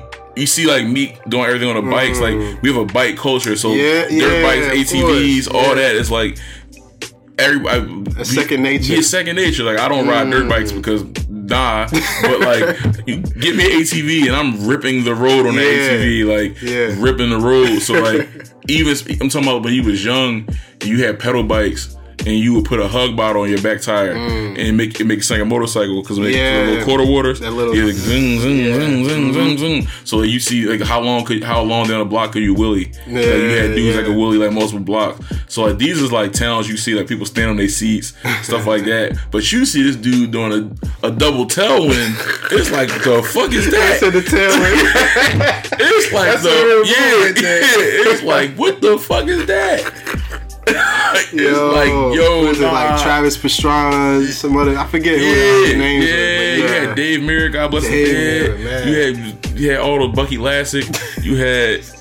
I'm saying like I used to be in it. I used to be fucking with it. yeah, Like, yeah, yeah. So like all those different things, man. all those different things, like bringing it back to that. I kind of right. lost myself in what I Nah, was me talking too, about before me that. too, yeah, but nah. yeah, like just those memory lane stories. Philadelphia was a great place growing up, but Nah. like even just taking those interests now, it's like all those interests inform something. So I oh, oh the SB things what I was bringing up. So Mm. right, right. so like I was able to really talk about Nike SB in the right way. Mm. Like so I was just crafting stories that was that was very different. But now I'm also learning how to craft stories in a way that sell product. Right, Because these like advertorials, you can't say, "Hey, buy these shoes." Mm. It's like how do you tell a story in a way that's like, all right, like the, the 40 story compels them to buy the yeah, product versus but, but less about. I didn't mean to cut you off. No, you're like, good, you're good. Less about like think about like this. These like stadium goods is is, is a consigner. yeah. So they're selling shoes in the aftermarket. Mm. So what's happening for them is like most of these kids ain't got that bread. If Right. you if you come in that store, most kids that like sneaks come in the store, they know what they want. Mm. The thing is like, how do you compel their mom? who's really making the money, who Yeah. wants to get their kids these shoes. They weren't willing to wait out on a camp out on a Saturday to get them, or they Mm. tried, they just couldn't get them. But they really want to get their, kid, their kids these shoes. It retail for one seventy, but now they cost four or at worst six hundred. Like, Mm-hmm. Yeah. how are you defending this? like, because the kids tell them I want the shoes. Mm. Kids might not be able to articulate that in a certain way. Mm-hmm. So how can you write these things in a way? So it got to a point in my writing, it started extending my role over there Mm. to kind of like not just include the journal. It's like, all right, we need you to write all our product descriptions on the site. Mm. We need you to write all our category descriptions because the way you write is descriptive in a way and it's actually informed by facts. So like. Mm. You're writing your, your, a shoe description from you would be a justifiable reason of why to buy this shit. You're educating people. in the Yeah, process. yeah. It's like I'm educating people in the process. Wow. But like personally, I just was going through a lot of life shit around that time. Mm, like family stuff. I was in a relationship that wasn't going all that well. I just found myself exhausted kind of Mm. again. And then it was like monotonous. Like the thing about selling things that when your job is sell, to sell, it's like that's what we come here every day to do. You sell. If you work in Foot Locker, you know you're gonna come to work, you're gonna sell these shoes, you're gonna take your lunch, you're gonna come back in, you're gonna sell more shoes, and then you're gonna go home and you're gonna come back to your next shift and do that again. Mm. And it's kind of like I was writing, but it wasn't like it wasn't like hip hop wire when you're like one day I might do on camera work, mm. another day I might be going to interview here, and then the perks is like I'm because I'm writing about these things. Publicists is fucking with me. Right. Publicists are fucking with me. I'm getting invited to all the events. So it's like it's like the writing. It felt like you were getting incentivized for all your efforts, and then on top of it, feel like you were getting incentivized. It was like all right, like. This is actually fun, and then also I was twenty fucking three. Yeah, So like yeah. I'm, it's a different kind of running around. Mm-hmm. Now I'm like, I'm like running around. Now I'm like maybe 27, mm-hmm. 27 at the time, but it's like you're kind of getting tired of that kind of running around. Mm-hmm. You want to make more money. you want to get new experiences, and then it was just like, all right, I need to change. So the next natural thing was to go with an agency, and that's kind of how I got to where I'm at right now. Like, Right. like how do you? And then then also, uh, uh, I lost. I'm only child, but I'm like a product of a lot of people. My like I said, my neighborhood is very close. Like because my friends now are so close, we call each other moms, moms, dads, dads, so on and so what, Absolutely. so on and so forth. So like one of my best friends, his older brother, um, took his own life last year, and um, he was literally one of the strongest dudes I knew, right. and it still fucks me up because I don't really understand why that happened. 100%. Um, it's not really for me to understand. That's kind of with God, uh, uh, but the emotion is still there in a lot of ways. But like to have that going on while a relationship is going sour, and then I then my other my other guy, my man James, God bless the dead, he got killed in July last year.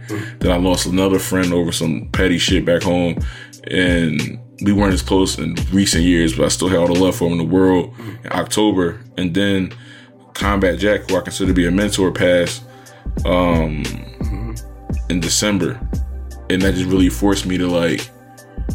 It was a lot of reevaluation. Like you got a relationship, you think you're gonna be with this girl forever. It doesn't go through the way you thought it was. That ends for whatever reasons. Like you, things that happen on your side, things that happen on her side. But then like you're still trying to like deal with grief, and then like it's like multiple deaths. Like the way my, like a good friend of mine, my my my homegirl Donette, she described it. She said you you you experienced multiple deaths, like the death of your relationship, the death of your brother, which is very different. It also like as somebody that's experienced a lot of like death, like murders, like old age, at young ages, suicide feels a little different. Yeah. Like you're able to like when somebody gets killed and they was in the streets, you understand that. External forces. Yeah, you understand that, like- and then you also know you also understand like the law of attraction. You attract certain mm. kind of energy. Mm. This what kind of comes to that. So like you sad, but it's also like you can kind of like compartmentalize. it. At mm. worst, you compartmentalize it, and at best, you understand like, oh, this is a direct cause and effect. They did this thing, and somebody came back and did that thing to them. Then, but older people, it's like you know, like that's really like the the, The cycle of the life. cycle of life. You know, the, great, the greatest com- the greatest common denominator of life is death. Mm. They say. So, um, with that in mind, you can understand that. But suicide is different. Mm. I never experienced that before. I know people who have, and I've consoled those people, but I've never like had that be some somebody that close to me Mm. that happened to. So then it becomes a thing where you just like, oh shit. Because then that forced me to really reevaluate all my relationships. It's like I'm in New mm-hmm. York. I'm considered to be this popular guy in certain circles. I'm cool, but like I couldn't remember the last time we spoke mm. because it's like you when you go home, you might not see him when you home, but you see his his, his little brother, my right hand man, Yeah. one of my closest friends. I see him when I go home. So like we're always hearing about each other, talking. Like like my like my man to be on the phone with him. He be like, oh Rob on the phone. I'm like, oh tell myself what's up. And it's like that might be the extent you hear you hear his voice like come come through the phone. What's good, Yeah. Chris? Like oh Yeah. what's good. Proud of you. But you assume you're gonna see him or I'm gonna come home. I'm gonna see him. Right. So you don't really know. And then you up here and you realize you're in a city like New York, which is a social city, especially if you're in certain like settings that have certain careers. Mm. Um, and you like, I don't even really know half these folks like that. Mm. Like we party friends. Like I don't really, know, I might not even know their last name. Mm. Like there's a lot of empty relationships, Right, right. and so when you have that happen, then the relationship of yours, kind of the, the bottom falls out the bag of that, and you don't really have that same kind of nurture and support that you mm. need in that time of being being consoled. It's like now you really like walking on your own, mm-hmm. and then you have a murder happen after that, and mm-hmm. then it's kind of just like you kind of like spiraling. So it's like, how do you get yourself back on the reins? Like the, the, the best thing is to kind of start anew, like start anew. So it was like I needed to get up out of stadium, and then ended up at translation, brought a whole new energy, kind of started moving different. And now that's kind of how you gotten the person that's here right now Yeah. which is almost which is a little a year basically almost our brother passed may 3rd march 30th of last year mm. so like it's a testament to growth and something that i'm very very very proud of because to i've experienced back-to-back passes before i've done all that but like when that happens in college it hurts but like you got a lot of free time. Mm. Like it's also like you can't waver because you still got to pay to live. Like, Yeah, yeah. it's like all right, Life- life doesn't stop. Yeah, life doesn't stop. I still got to pay rent. Yeah, and yeah. then like this is not like in Philly or we my rent might be cheap enough to live on your own. Mm-hmm. Generally speaking, all of us have roommates. So when you don't pay rent, that affects two other people. Like y'all can all get evicted.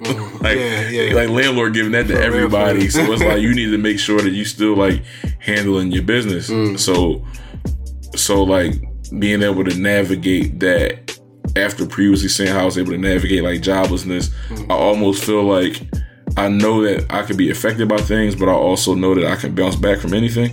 Right. Like it's like the bounce back game is crazy at this Mm-hmm. point. Like I'm really like confident in my ability to really like work my way out the mud. Yeah, yeah. So like that's that's that's probably the chapter. If I was had a book of my life, Mm. th- this, this chapter would be called "Working My Way Out the Mud." Like that's where I'm at with it now. That's real. So so yeah, that's where I'm at. That's so real, man. And I can only just say, like, being able to have those skills um, to be able to sort of like take any situation, you know, and it almost goes back to even what your father said in terms of like your days of being a boy is soon over. Yeah, Like it's just like you you you're almost were already mentally prepared to Mm-hmm. like come out of those situations before those situations even presented themselves. Yeah. You know, so it's like and that's no small feat either. Yeah, You know, yeah. it's easy to talk about and say like, yeah, I can do these things, but to actually go through those things and come out the other end stronger and better for it, that that speaks volumes, man. Yeah. So for real, nothing but respect to you for even Appreciate sharing you. that, man. Appreciate you. Yeah, yeah. I don't I don't mind really talking about those things. I also understand that like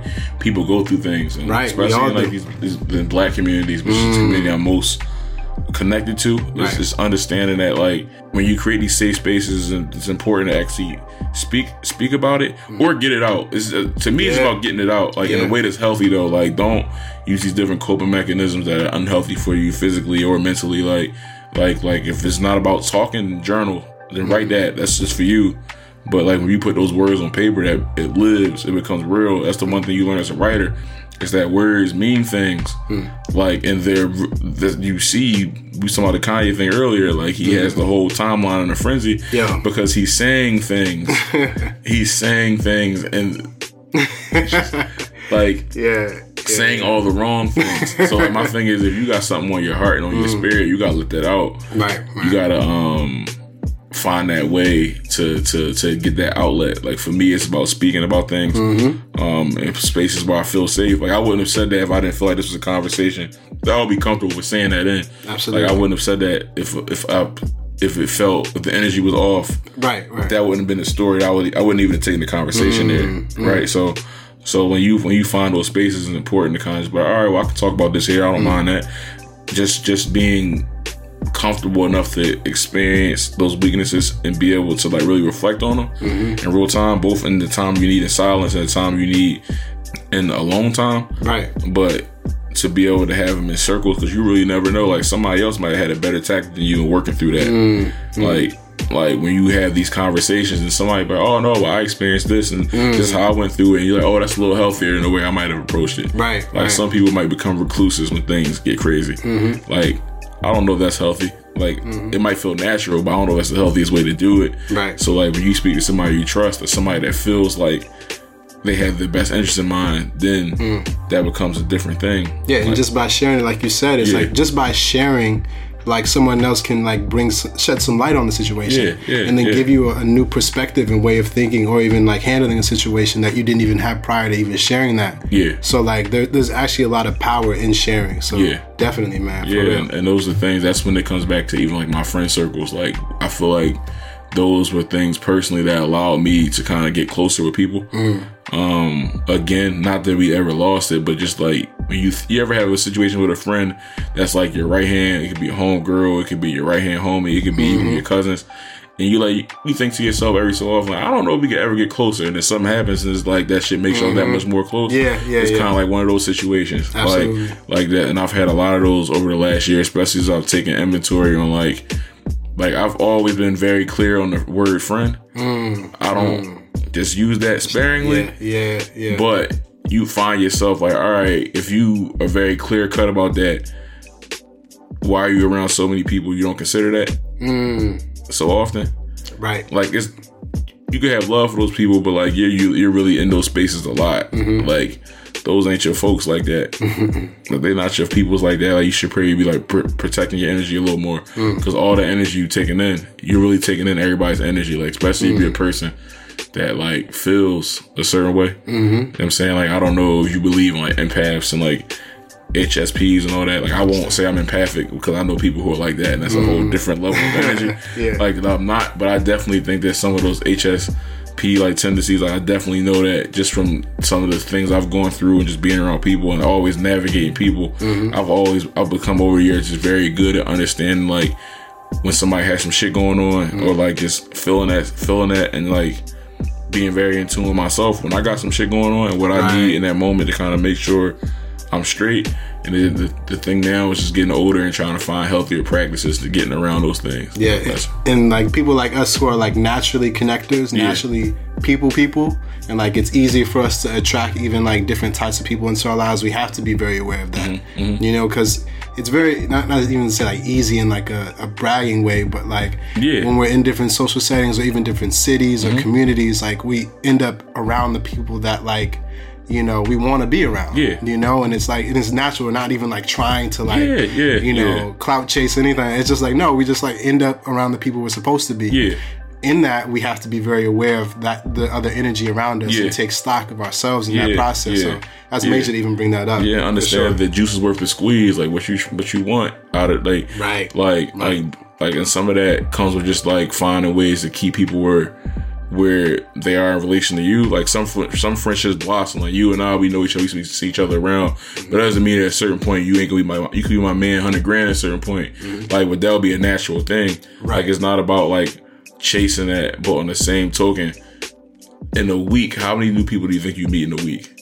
I mean, me a lot. but- Yeah, that's what I'm saying. So Yeah. in a week, you can meet like 20 people Right. that you met. Mm-hmm. Of those people, you might have like seven numbers. That could be girls you that mm. girls you girls you might be like, oh, I, I, I met her, I liked her. Mm-hmm. I'm gonna get her number. Or that could just be somebody you talk to and have like a business conversation with. And in New York, everybody's trying to jug and finesse. So like now you got this person number, you got seven new numbers in your phone, and think about if you really did that consistently every week mm. in a 52 week year. That's like over 360 numbers. Yeah, yeah.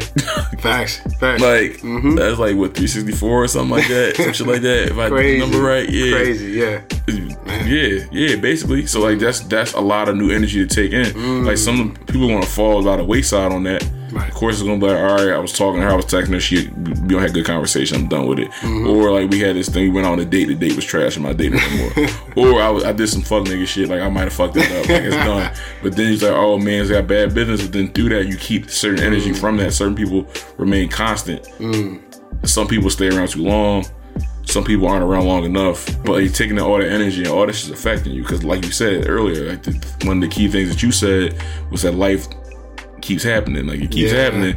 So, like you got to be very, very wary of that. So, I know, like personally, over the last few months, like if I might have got seven new numbers on my phone, not when I was in a relationship, not those kind of Right, right, right. like but disclaimer. disclaimer Yeah. I- that's, that's, not my, that's not my mo at all but but uh just in the, the, art, the art of connection the art of connecting people with people like the last few months i try to take as much of a sabbatical off of that as possible Right. and just spend as much time with myself Yeah. as possible just as much time like just reevaluating certain things as possible Yeah. what i'm saying so yeah like that Absolutely. that's a practice i would i would hope and Now- challenge all my folks to Yeah. try Yeah, and I think that's a surprise for a lot of people, like including myself, when they they realize like I enjoy my personal time. Yeah. because they say like you're always talking to like people, like, you just know people, and they think you're just constantly just out there.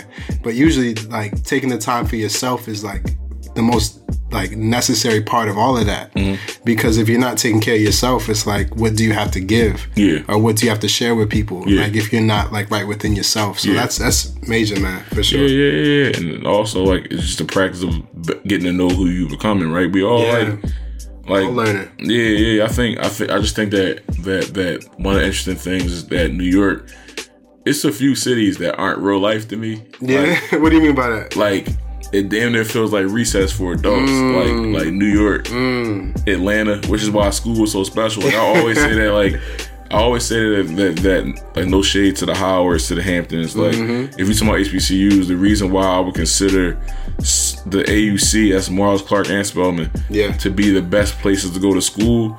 Is because we're the HBCU located in the best city. Hmm. We was on some different shit in school, bro. Yeah. Like, like, like, like, even like it. it's like it's like a dance. It's like like like Atlanta has a stripper like strip club culture, right? Right, right. Like we knew like we knew dancers in school, not because we was thirsty, but just think about it like this: you got your homie go to go to Morehouse. He from East Side of Atlanta, something like that. It's just like in Philly. Is when you graduate, people who don't go to school, they end up being with like pride promoters, shit like that. That's what happens when you from these urban places. People grew up with each other. Yeah. So it's like, yeah. So then it's not no it's no strangers like oh my homegirl from school or she Yeah. dance in Magic City now, but she the joint in Magic City now. so like now you you 18, 19, like no no no ID, but she the short she the joint, so she getting you in there. So it's like. All right. Mm-hmm. like, and then like, like I remember Young Bird was popping. Two of my best friends, like they they they, they parents was well off. Yeah. they, they stayed in the twelve. They stay in the twelve, which is like an apartment complex that has hotel. It's like a hotel. It's split between hotels and apartments. Yeah. they stay in one of the apartments, and Young Bird was a neighbor. so we would just at times we would just be at Young Bird crib. This is like when he had all the hits, all his hits Yo, that era. you don't sleep on that era either. Like that was a moment. Yeah, That and it's was just like, bro, what the fuck are we doing here? Then you, it, like, it's yeah, like it's just like shit like that. Like it's not real life. Like Vegas is not real life. Right, like right. L.A. depending on what, how you living out there, is not real life. Like whereas like I don't know what Boise, Idaho is like, but I know it's not like those four places. Yeah, I know it's not Miami. Like Miami's not real life, depending Mm. on how you living down there. You know, so uh with that, it's important to really like just understand if you're stuck in this like time continuum kind of like Yeah. because it's easy to kind of form habits in cities like that and it's easy to kind of like you can come in at 23 and be the dude that's like out and partying and drunk all the time and doing all this at the third and you go wake up and hot tub time machine you like 33 Mm-hmm, and you on the same shit and you like yo it's been 10 years my right, man like right. you need to slow your gotta roll evolve yeah, like Nah, you need to pump your brakes because like it's easy to fall back into doing what's comfortable I think this is Mm. people we always We like the familiar yeah, sometimes. yeah, yeah, yeah, yeah, yeah. So it's the same thing. That's how you end up like dating the same people over and over, even if that shit probably wasn't good for you. Like you end up falling back into cycles because like you just fall back into what's familiar for you. Yeah. and you just gotta be very wary of that. And like New York, I think that's one of the that's when I leave here, that's what New York has taught me. Just like the the idea of resilience, the idea of self sufficiency, but then also the idea of like breaking cycles. Yeah. Like that's kind of what this my time here. It's probably the three things that probably greatest greatest define my New York experience. Just that. Yeah. Absolutely, man. Well, I can only just say, like, between all the things that you've shared now, like, in like the short amount of time that we've even been talking, it's been like an hour and a half. Like, mm-hmm. I just feel like you've just shared so much that like there's a lot to unpack and even just Yeah, like yeah. digest. And I just, you know, I'm really appreciative of it, man, Yeah, because you. you even taking the time on a rainy day to come through after work. Yeah. Probably like had a long day and come through Yeah. and like really, like really build and like share some real shit. Like that means a lot. So, Yeah. like even with the podcast, Open Canvas, like you know, to have people like you on means something. You know, because you coming from like a, a legacy of storytellers and sort of bringing your story to the table means means something. Yeah. You know, and just even how you describe certain experiences, man, I feel like there's so many teachable moments that you're even still learning from. Yeah, you know, yeah, so it's, absolutely. it's nothing but major. It's like so like even having Corey on and him just sharing the story about how you got him like gig with Fader. Yeah. Like it's just like amazing just to see how like your life has impacted people in ways that are still showing today. Yeah. You know, so I just got nothing but like, you know, respect for you for that, man. You, man. like everything that you're doing, like continued success and continued growth as a human being. Yeah. Even more impor- importantly. yeah, so like I'm at with it. Absolutely, man. So once again, man, thank you. Um, is there any way people can get in contact with you? What you're doing? Like, how can they find out? Like, what's Um, up? I'm gonna be a lot more. You can follow me on social media first and foremost. On my Twitter is Chris Thomas two six six. Remember that's my graduating high school number two six six. So that's Chris Thomas straight two six six. My Instagram handle is no risk no wealth. People think my name is Norris, but it's not. I respect it though, and if you call me Norris, I'm going to play along with it too. So if you hear this disclaimer, take heed to that because if you call me Norris, I'm like, oh, what's good with you? Good to meet you. Hey, good to meet you. So like, Right, yeah, but no no risks, no well straight, no underscores. Um, one of my goals this year is to be a lot more public facing with things that I'm working on, Mm. and so as as I'm doing things that I'm proud of continuously, Mm. I'll be sharing those things on social media and everything. So yeah, like Oh, man. Real. Well, thank you once again, man. thank you for having me, man. This is Taj with the Open Canvas with my brother Chris, and we're out. Out. Yo, appreciate it, man. Appreciate you for having me. No, that's that's like real talk. To find out more about the Open Canvas, hit up our website, theopencanvas.com. Also, stay tuned to our Instagram at the Open Canvas, and for any questions or inquiries, hit up my email, taj t a j dot opencanvas at gmail.com. This has been The Open Canvas, produced by Taj Alexander.